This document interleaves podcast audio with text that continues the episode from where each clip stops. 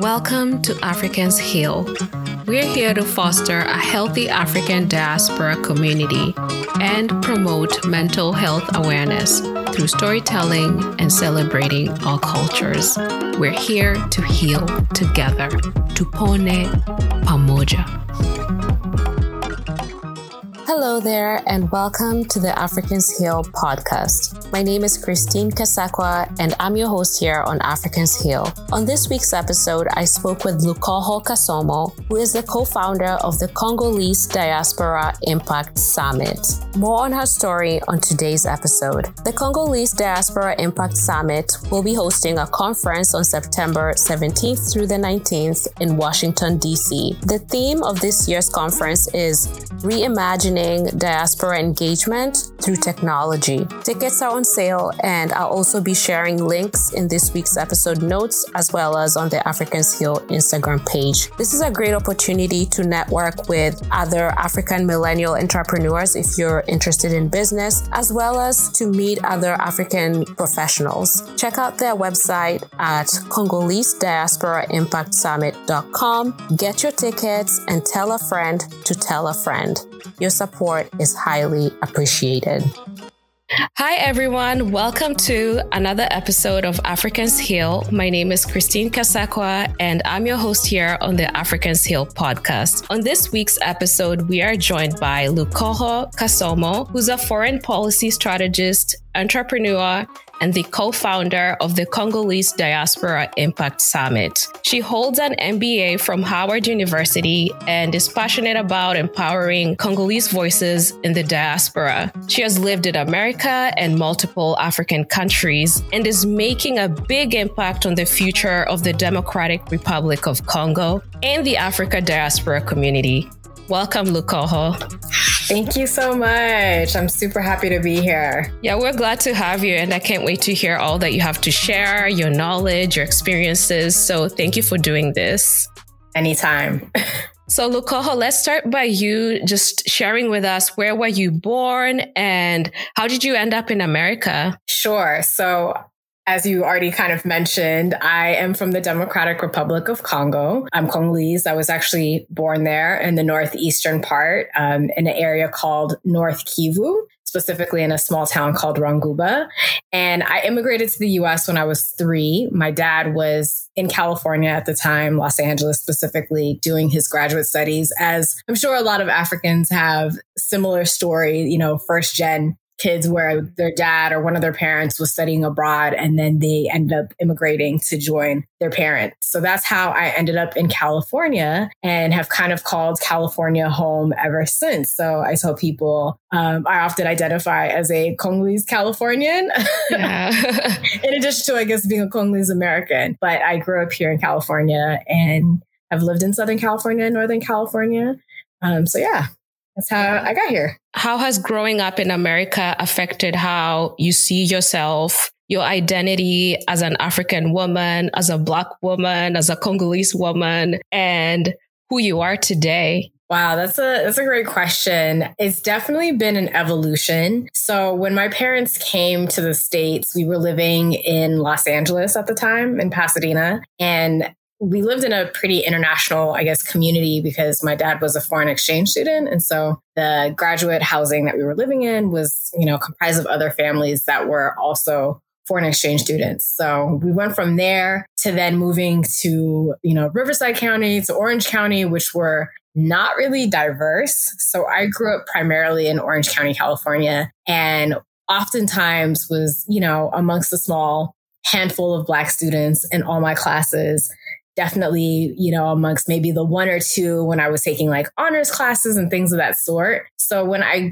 was growing up in Orange County, my kind of primary focus, I want to say, from probably like the ages five to like 17 was really just about like assimilating into the culture. And, you know, you grow up in Orange County, you're, you're a black woman, you're a black girl, there aren't a lot of black people. So a lot of it was just trying to figure out like how to be American, as American as possible, I guess, to not draw attention to the fact that, you know, I'm African at the time.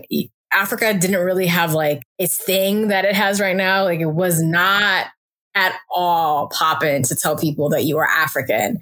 And then it also didn't help my because my family where we're from, um, we had a lot of Congolese people. I grew up in a Congolese community, but my family is from the eastern part of Congo, so not a lot of Congolese folks who are here in LA or who are in Orange County are from that area. So language wise, like I came to the States speaking Swahili. I pretty much stopped speaking Swahili when I was like six ish because outside of my home, I mean, my parents were really concerned about us learning English. And also, I just didn't have any peers that spoke Swahili, whether they were from, you know, Eastern Africa or from Congo. And so, language wise and just kind of culture wise, I was trying to be as American, quote unquote, as possible, but, you know, still was in my community. So I would kind of as we say, code switch, right? Like I yeah. knew when I would go into the Congolese community and, you know, you have your like traditions and your norms and things of that sort. Like, how do you greet your elders? But with my friends, I tried to be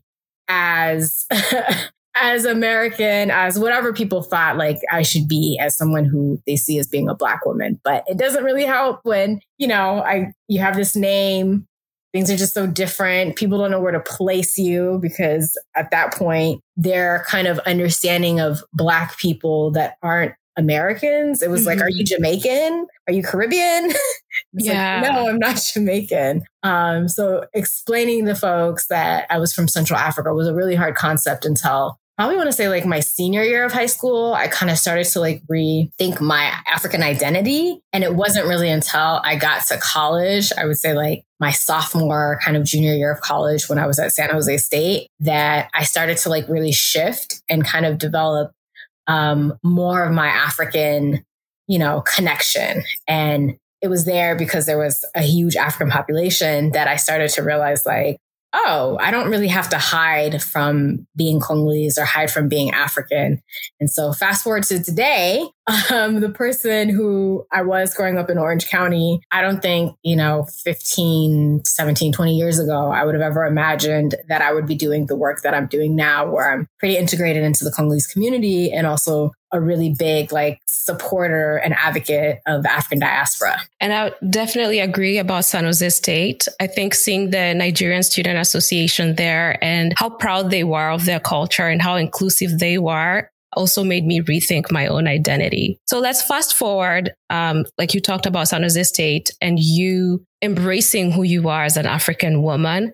How did that later on influence your passion on fostering and empowering the Congolese voices in the diaspora? Sure. So it was really at like San Jose State that I became really involved in the Black community. So African, you know, anyone who was essentially identifying as being Black. And it was where I really started to think more about my identity and about the fact that it wasn't like this hindrance, I guess, to how I move in the world, that I can embrace myself and I can also come to a place where the things that I kind of had to like forget or I chose to like ignore um, don't have to stand in the way of me doing work for my community. So, what that means in this situation, like language, right? Language is a huge part of pretty much any immigrant community, but I think especially for us Africans, language is really um, special and unique because we often speak languages that are not, you know, they're popular to the areas that we come from, but it's not like Spanish where you, if you grew up and you're of Mexican descent, you can find other people who speak Spanish. It may not be the same Spanish, but you still have more kind of resources and abilities to maintain your language in the US. Whereas Swahili is one of those things like not that many folks. I mean, a lot of people in Africa speak Swahili, but when you start going outside of the diaspora, outside of Europe, yeah, and then you come to the US, like there are pockets of you know Swanglophone folks who who speak Swahili. So it's really hard to kind of find that aspect. Um, so at San Jose State, I really started to think about what I wanted to do in the future because I was studying political science. And I knew that I didn't necessarily see myself being in like local government per se, or, you know, doing anything that was like US oriented. I knew I wanted to go back, um, into African affairs or go back to Africa and get into African affairs and do some advocacy work for Africa. And so that's how I kind of started making this transition and thinking about like, okay, well, what can I do for my community with the tools that I have? So is this what later on led you to starting the Congolese Diaspora Impact Summit? Can you talk to us a little bit about that? Yeah. So after I graduated college, I actually ended up in Washington, D.C., which, if you're a political science student or if you're a foreign policy student or even like economics, anything in that realm, that's like the goal, the dream is to end up in DC or New York because that's primarily where where it happens. So I left California with these big goals like I'm going to go work for the UN or I'm going to work for the AU or somebody, you know, the IMF, yeah. one of these foreign agencies. And oddly enough, I found it very challenging as an African to break into the Africa space. And part of it was like I went to a school that didn't necessarily have those strong ties and connections. I mean, my political science program was like pretty well connected locally and in other areas, but foreign affairs wise, that just wasn't really San Jose's strong point. And then also just like for whatever reason, there's this weird hesitancy that I found when I would apply to different jobs where you know, they're like, well, we want somebody who like was able to live in Tanzania for a year or who, you know, was able to do X, Y, and Z and spend time traversing in Africa. And for a lot of us who are immigrant kids, we're like, I was working uh, jobs and trying to just make it and support myself through this program. So mm-hmm. ain't nobody had time to just like pick travel. up travel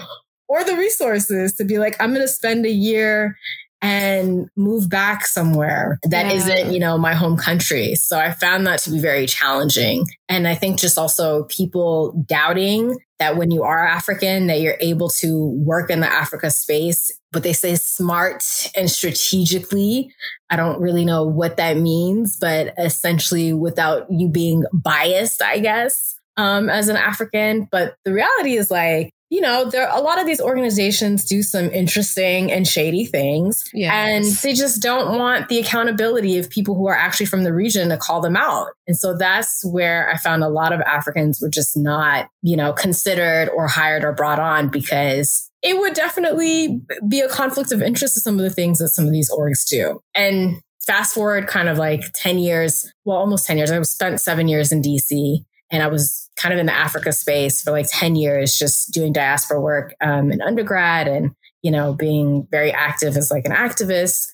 I finally just came to the point where I was like, I'm tired of waiting for somebody to give me the opportunity for me to speak about Congo or waiting to go to an organization that's going to finally like, oh, you're Congolese. Well, let's give you a moment. And just decided like, we're going to just create it ourselves. And so that's how the Congolese Diaspora Impact Summit was kind of born. I'm a co-founder. I have another co-founder and um, one of my friends who is a, a founding member. And we've all known each other for probably more than five, six years. Um, and we just, as Congolese professionals, we were really like excited to meet other like-minded Congolese professionals. And so we just started hosting events in the East Coast. It was it started in New York with a dinner and then the dinner kind of evolved to brunches and lunches. And one day I was like, we need a summit and we need to show people that we can do a conference for us by us to talk about the issues that really impact our community. And so what does the summit do? And do you have any events coming up this year? Sure. So the summit is really just it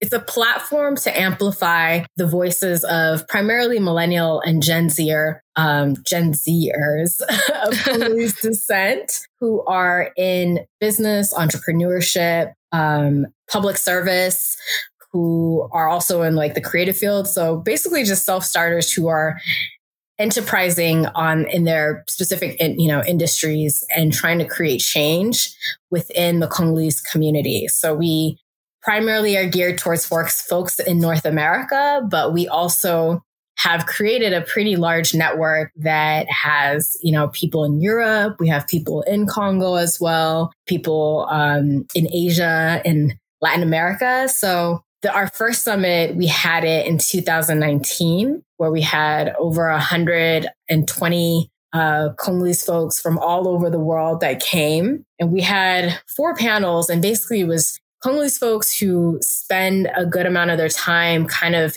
in between Congo, the US, or other places in the West. And these are folks who just saw different problems or different issues that were happening in Congo and decided to start their own um, entities, their own organizations to solve those issues.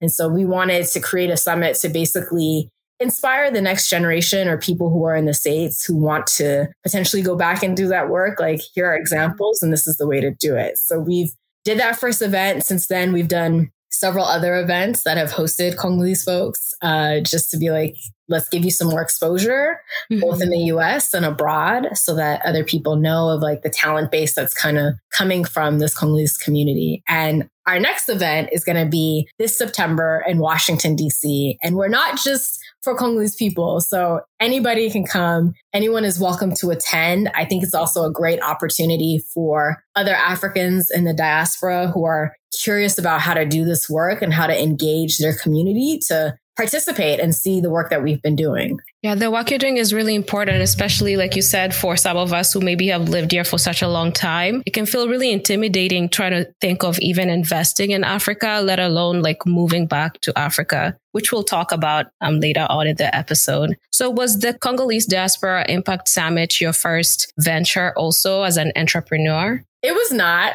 I tell people that I am a serial entrepreneur. I've kind of been like the kid who has always had entrepreneurial ideas. I joke my first idea, I think it was 10 or 11, and I wanted to start a magazine um, for young girls of color. And so I remember having one of my friends and we were trying to figure out like, how do we start a magazine? And it was like the summer project. It didn't go anywhere, but that was kind of my first earliest moment of thinking about how do I start something. Mm-hmm. Um, but from there in, in grad school, when I was doing my MBA, I started a baby blanket company called Kumia Do. And so that was kind of my first go at trying to figure out like, how do you launch a potentially like a an online store um, geared towards selling goods that are creatively oriented with a twist from Africa for mothers and babies. So mm-hmm. that happened. It didn't quite launch, but I feel like to be a good entrepreneur, you kind of have to go through a little bit of failure. I've yeah. also done real estate investing and I'm doing some more of that. And then, yeah, the Congolese Diaspora Impact Summit has been like my next, I guess, foray into kind of the Africa space. And um, you mentioned that you've hosted events through the Congolese Diaspora Impact Summits and you've had more than 120 people attending. How did you navigate funding and how do you continue to, nav- to navigate funding and white spaces as a Black woman? Sure. So when we had our first event in 2019, um, I can tell you that everybody was convinced that this was not going to happen. And by everybody, I mean the naysayers. So not necessarily the people who were supportive and who thought that this was a cool idea, but overall, we heard a lot of folks outside of like our, you know, supporters that were like, you want to host a summit just for Congolese people by Congolese people. No one's going to pay for that. No one's going to come and attend. And at the price point that you're charging, like it's not going to happen. and so I was like just dedicated and convinced to kind of prove folks wrong because it was a very different model. You know, a lot of African events, people purchase tickets in person where you know it's at through the community so you're like selling tickets whether it's like after church or a community event of sorts mm-hmm. and ours we were like we're going to do it completely digital so 100% of our tickets were sold on Eventbrite. 90% of our funders were actually Congolese, which was another kind of amazing thing. The majority of our spot, yeah, our sponsors were Congolese as well. We had our food catered by um, a Congolese woman who was a registered, like a licensed catering, you know, entity in New York City of all places. So we were really just like, regardless of, you know, the first event is not going to be perfect, but we wanted to really dispel a lot of the myths or the ideas that this can't happen. So we, mm-hmm. we did it. And funding, we were just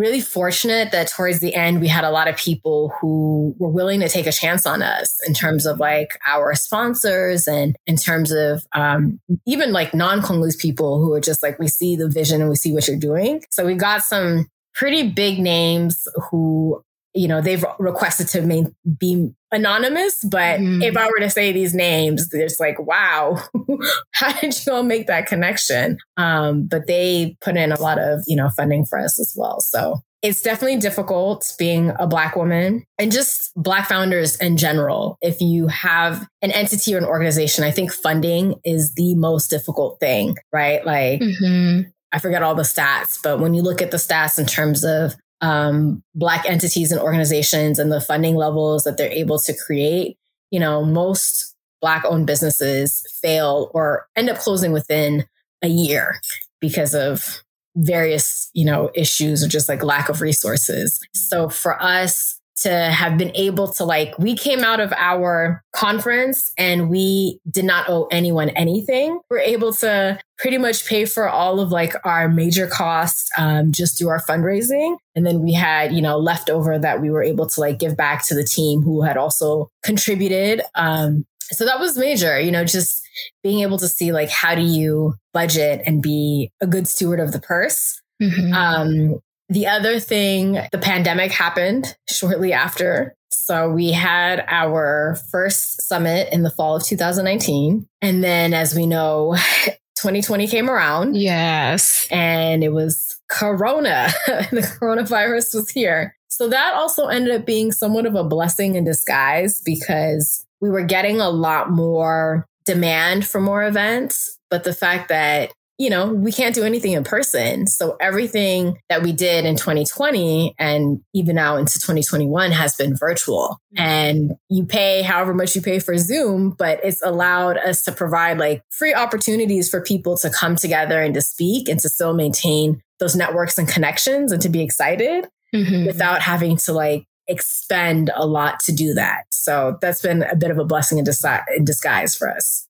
Yeah, so people don't have to travel too far to come to the conference. So you're getting more people attending and spreading the word. Yeah. You mentioned that you have lived in other African countries. Which countries were those? Sure. So obviously, I was born in Congo. Don't really remember that living experience since I left uh, very early, but I've lived in Ghana and I've lived in Kenya. And why Kenya and Ghana? So when I was in Kenya, after graduating from my MBA, I just knew I wanted to go abroad. Um, also at the time, politically, you know, it was the Trump era. yes. um, and I just kind of saw that you know, being Black in America just was very taxing. I had also just spent from 2011 to like 2016 working in US politics. And at that point, like finishing grad school, having had those experiences, I was really exhausted just being on that grind and just, you know, feeling like I was doing work to um, strengthen and impact communities of color, but not really seeing a lot of like the output. So I had said, or I thought in 2018, like, I'm, I'm, this is my Blexit. Like, I, it's time for me to leave. Um, I'd been, you know, fantasizing slash kind of imagining wanting to go to Africa and was able to get a role with a company. And so I packed my bags in 2017 and found myself in Nairobi without any kind of idea as to like what I was going to walk into. And so I ended up showing up at this company and very quickly realized like this may not be the experience for me, but I loved Nairobi.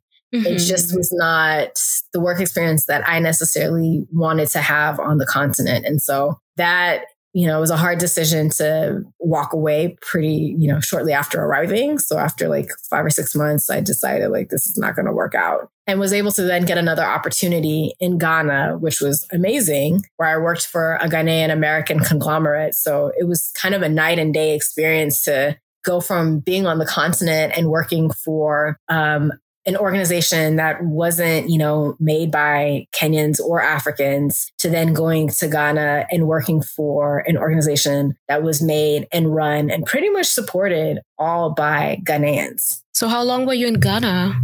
I was in Ghana for six months. Okay. And then you came back to America after that? Yeah. Okay, so you pretty much live between America and Africa.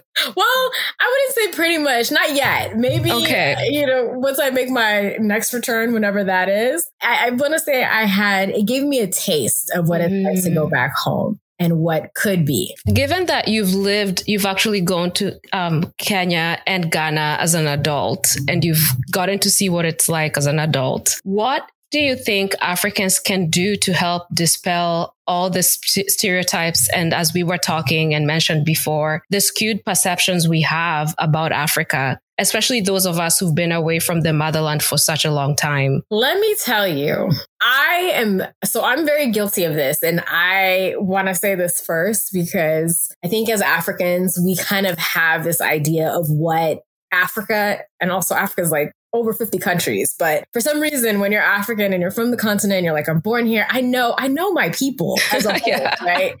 Yeah. Um, I know my people. I know what I'm going to get into. I didn't realize until I moved, you know, first starting in Kenya that my experience growing up in the US had really impacted how I viewed the continent, how I viewed, you know, the continent's um, capacity and capabilities, even though I would say, obviously, I'm way more, you know, aware and educated than your average Joe, average American Joe walking down the street. Like, I'm not sitting here believing all the stereotypes because even prior to moving, I had traveled to the continent, I've been to other places. So I've seen it with my own eyes, but I think there were still things that, you know, for one, even though I was thinking about like, I'm moving to Africa as my Blexit in the back of my mind, I was like, can I really adjust to living in Africa without the trappings or the comfort of the US? And then I, you know, I show up in Nairobi and I'm like, well, I can order ice cream to be delivered to my house in Nairobi. What am I really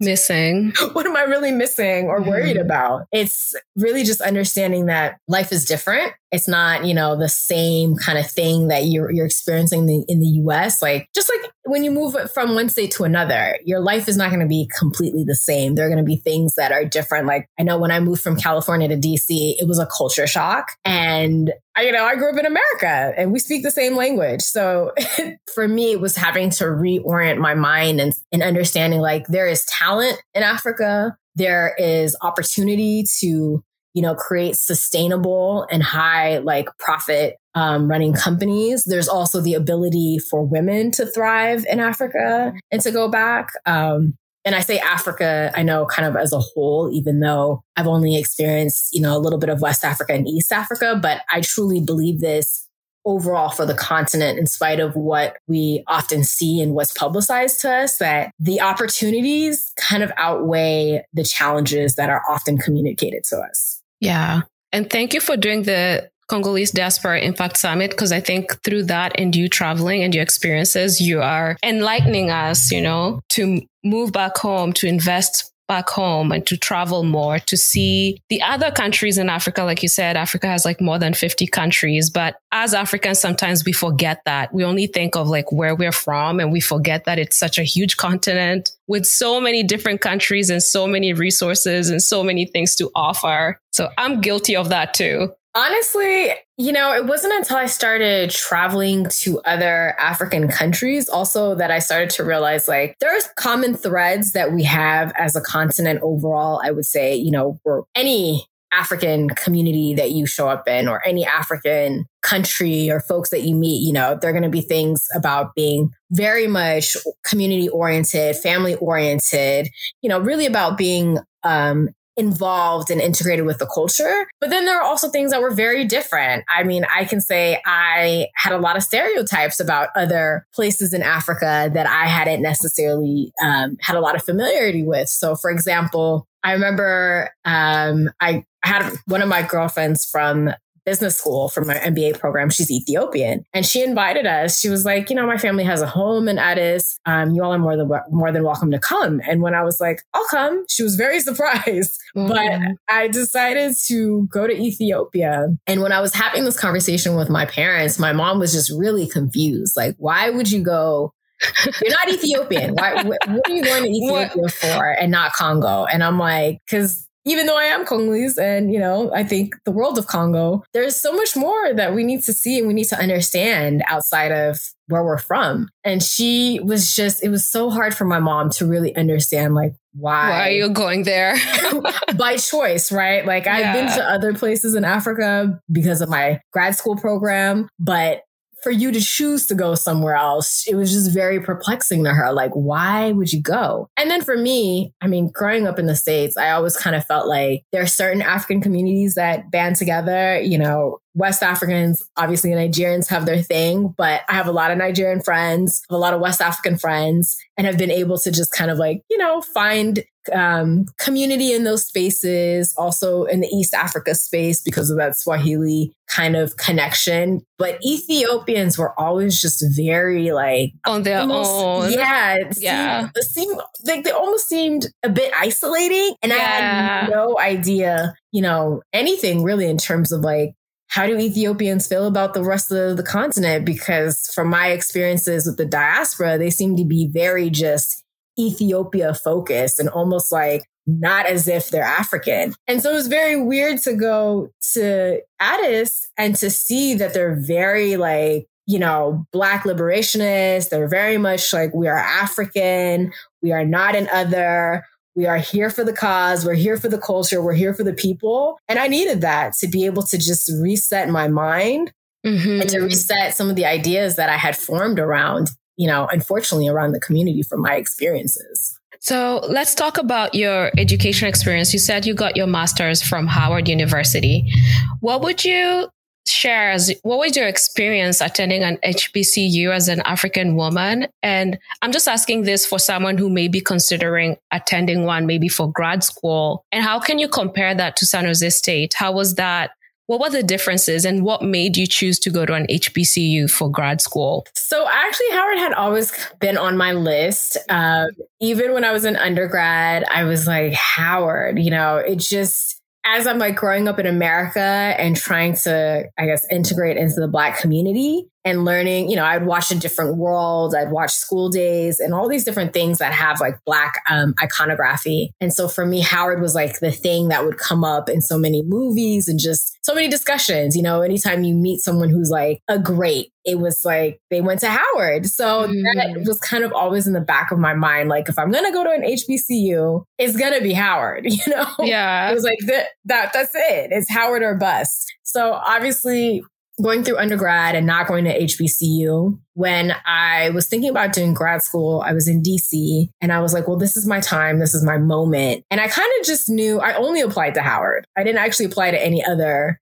universities for the MBA program. I was like, I'm going to, I'm in DC. This is going to happen. So I applied to Howard. I got in and grad school was definitely an adjustment. It was difficult just for me to, I guess, really get on board with being a student again because I had been working for so long. Mm-hmm. But I will say the HBCU experience, like I was very glad to have that moment and to just be in a space where for once, it was never about, oh, you're here because you're black or anyone doubting your intelligence because of being, you know, black and just being around other you know, really talented, hardworking, intelligent, like enterprising, you know, black folks who I know in the next 10 to 15 years, we're going to be reading about all my classmates in Forbes and different places, mm. um, was like just a great experience. And just walking on the campus and seeing you know, the grad school was on the same campus as the undergrad. So every day you're on campus, you, you walk kind of through the undergrad a bit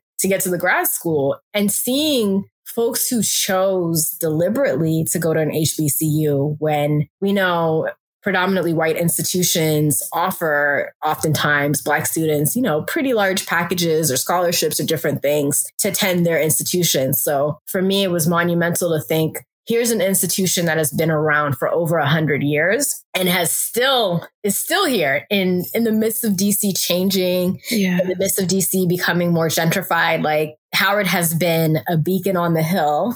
Um, and the Mecca, as we say, for Black folks to continue, you know, their education and to find community. A lot of things were not perfect, I will say, is very different than attending a predominantly white school where you're just kind of used to you know, things being a little bit easier. Financial aid gets to you quicker. Yeah. Um, the bureaucracy and administration of going to San Jose, I never had any problem, even though I know some people at San Jose did, but I never had any issues um, in terms of getting my classes or getting my uh, financial aid distributed. So going to Howard was a bit different and having to learn how to like navigate those type of things. Um, and just the fact that, you know, sometimes you'll have to like balance somebody may not want to have a conversation with you or they may be having a bad day. Oh. like, what is this attitude?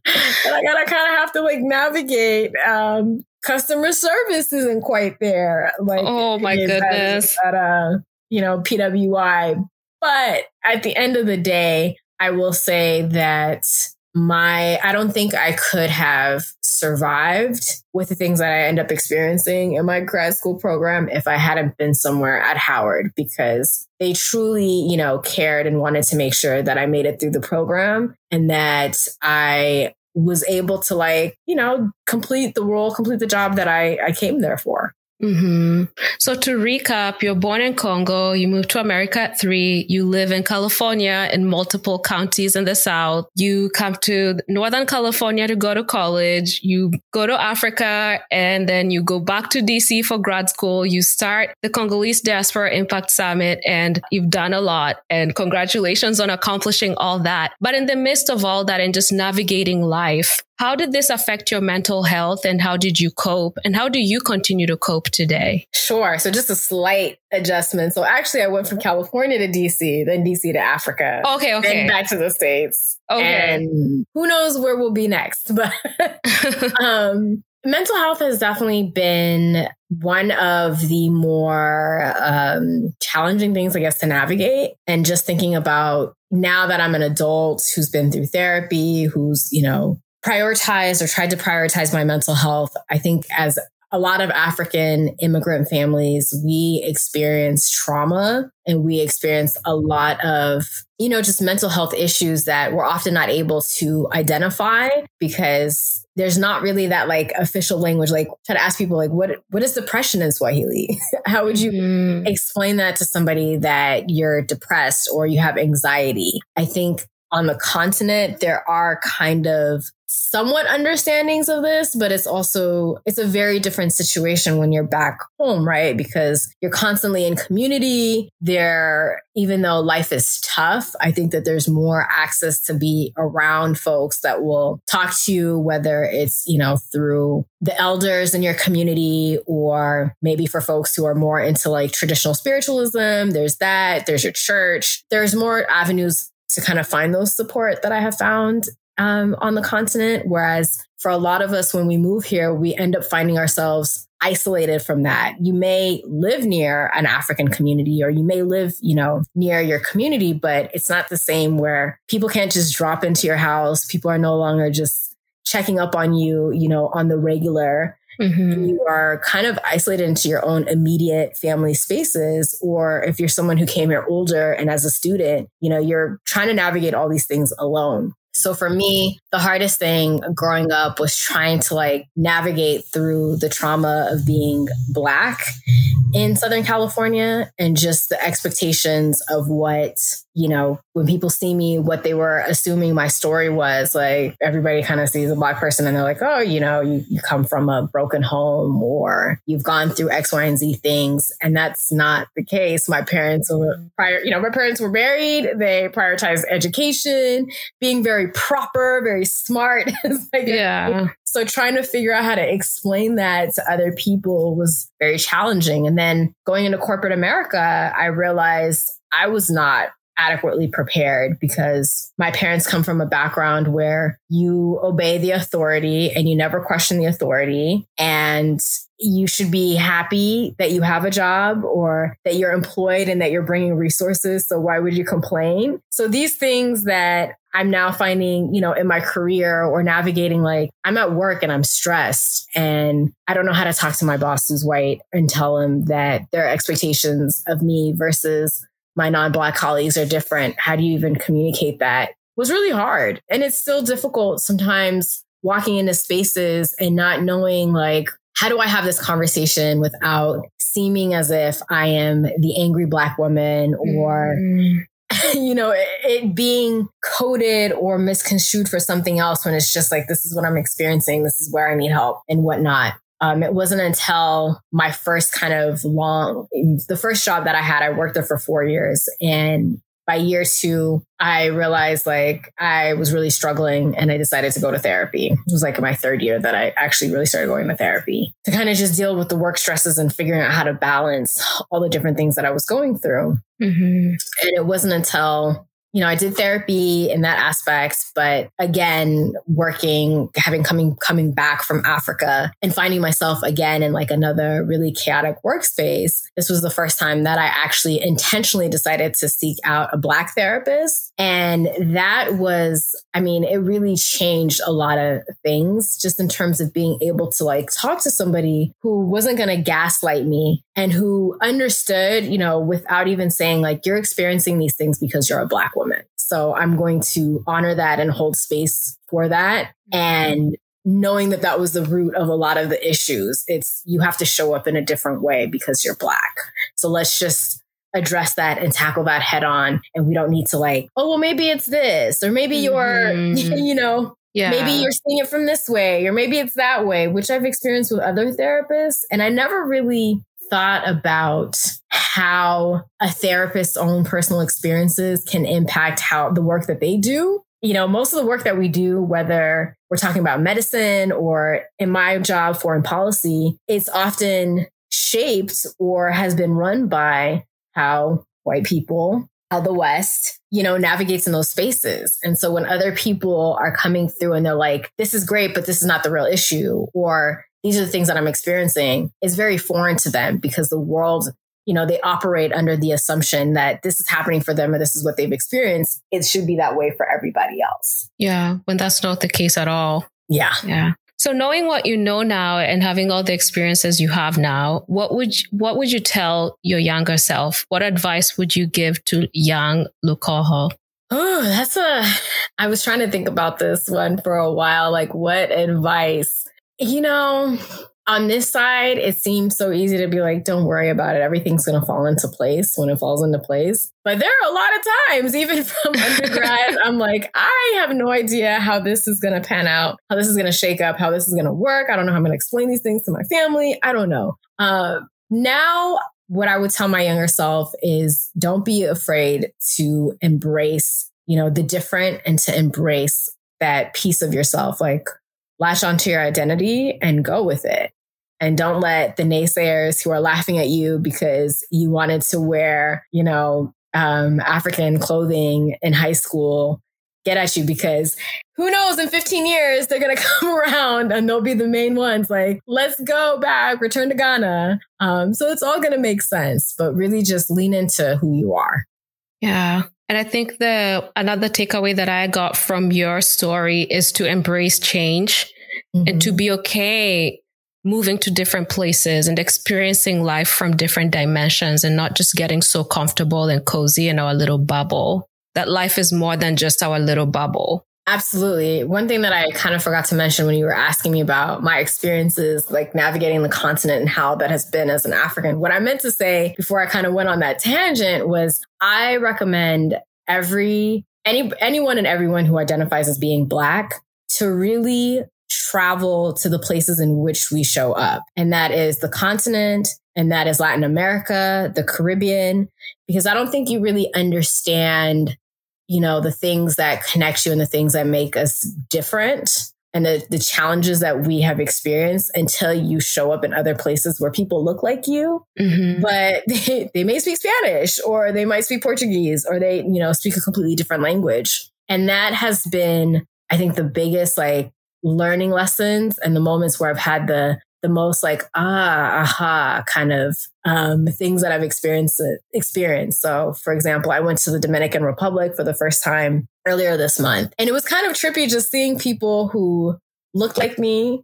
But obviously, they were speaking Spanish, and we know why they're in the Dominican Republic, you know, yeah. via slavery and being brought there by the Spanish, by the Spaniards. And just kind of seeing, like, oh, you all eat plantains, you guys use, you know, cassava this is very similar to style cooking that we do, but also there are different things in your community in terms of the anti-blackness. And that is because of where you all were, you know, brought to and the different conditions that you were subjected to. So I tell folks, I'm kind of on that mission. Like I want to go you know, to every single community where Black people show up in the world. We'll see if we can make it happen. But I'm like, I want to go to Brazil, you know, I want to go to Colombia, um, you name it. I, I'm very excited. I'm looking forward to showing up in, in those places to just continue to understand my community more. Keep doing what you're doing. We definitely need more people like you out there educating us, empowering us, and inspiring us. So if others were, who are listening were thinking of maybe attending the Congolese Diaspora Impact Summit or talking to you professionally, where can they find that your information? Sure. So I'm on LinkedIn.